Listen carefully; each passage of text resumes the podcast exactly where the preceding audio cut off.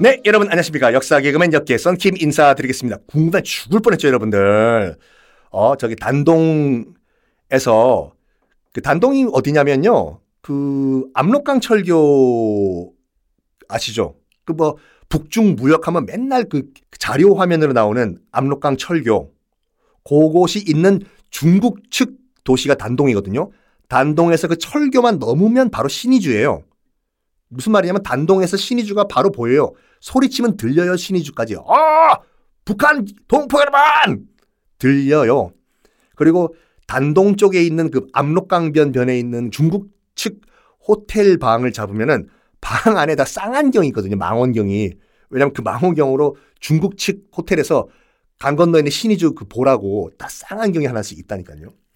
하여간 그 단동에서 압록강 민물고기랑 찜요리 저랑 한번 드시고 백두산 쪽으로 가시는데 백두산 쪽으로 쭉 가다가 중간에 이제 광개통 대왕 비를 저와 함께 보실 겁니다. 이 말씀을 왜 드리냐면 정복대왕 광개토 대왕도 광개토 대왕 비를 세웠잖아요. 로마판 광개토 대왕인 트라야 누스도 광개토 대왕 비와 같은 비석을 하나 남겼어요. 이것이 트라야누스 기념주. 이 주는 기둥주자거든요. 이게 지금 로마 시내 한가운데 현재도 있어요.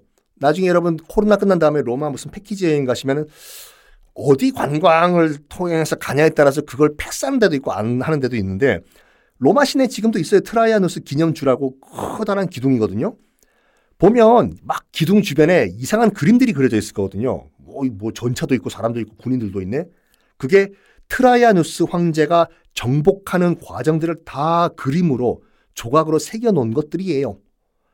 그것이 이제 서기 113년도에 그거를 트라이아누스 황제의 정복 기념으로 세웠는데 이 양반이 어떤 생각까지 하냐면 지금 이란 이라크까지 정복하고 동유럽 다 정복하고 물 들어왔을 때노한번더 쳐봐 하면서 트라이아누스가 실제로 중국까지 정벌하려고 100가지 준비를 했다고 해요. 그때 중국에 사람들이 살았나요?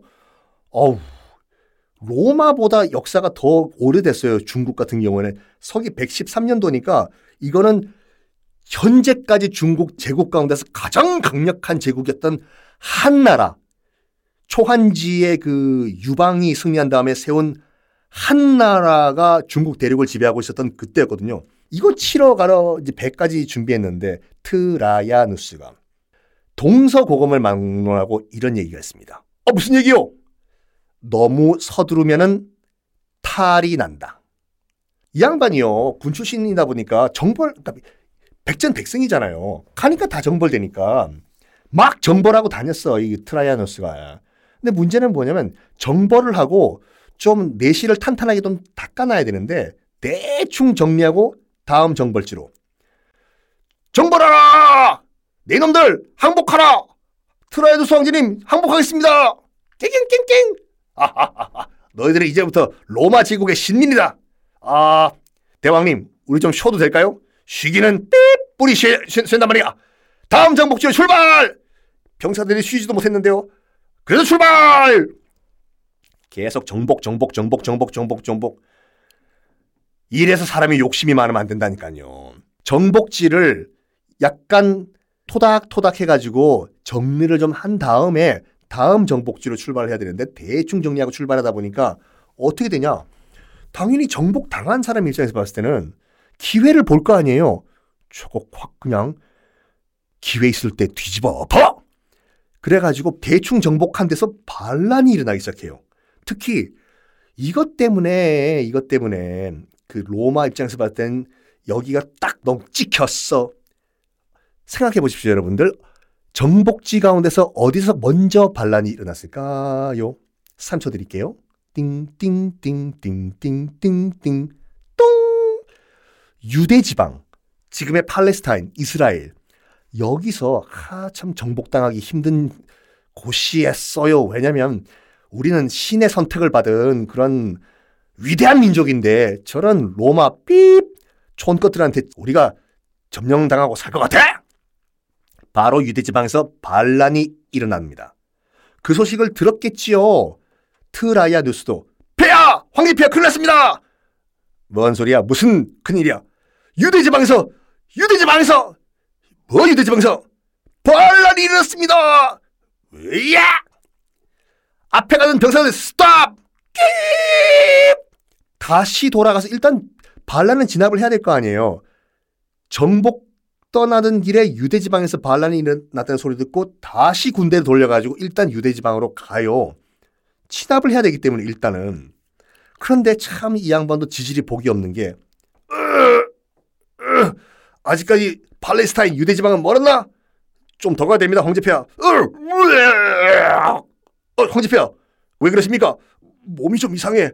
어, 어, 잠깐 쉬십시오. 이거, 이거, 어. 몸의 이상함을 감지했는데 이 사람이 그때 딱 죽음을 감지합니다.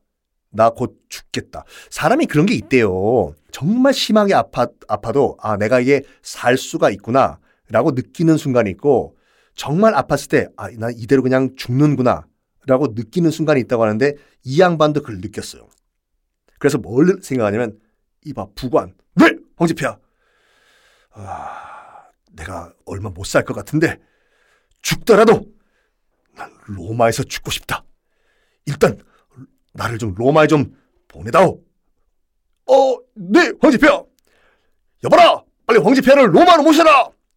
로마로 일단 황제는 돌아갑니다. 빨리. 그런데 어허, 어허, 가다가 참 이 양반도 복귀 지질도 없는 것이 객지에서 사망을 해요.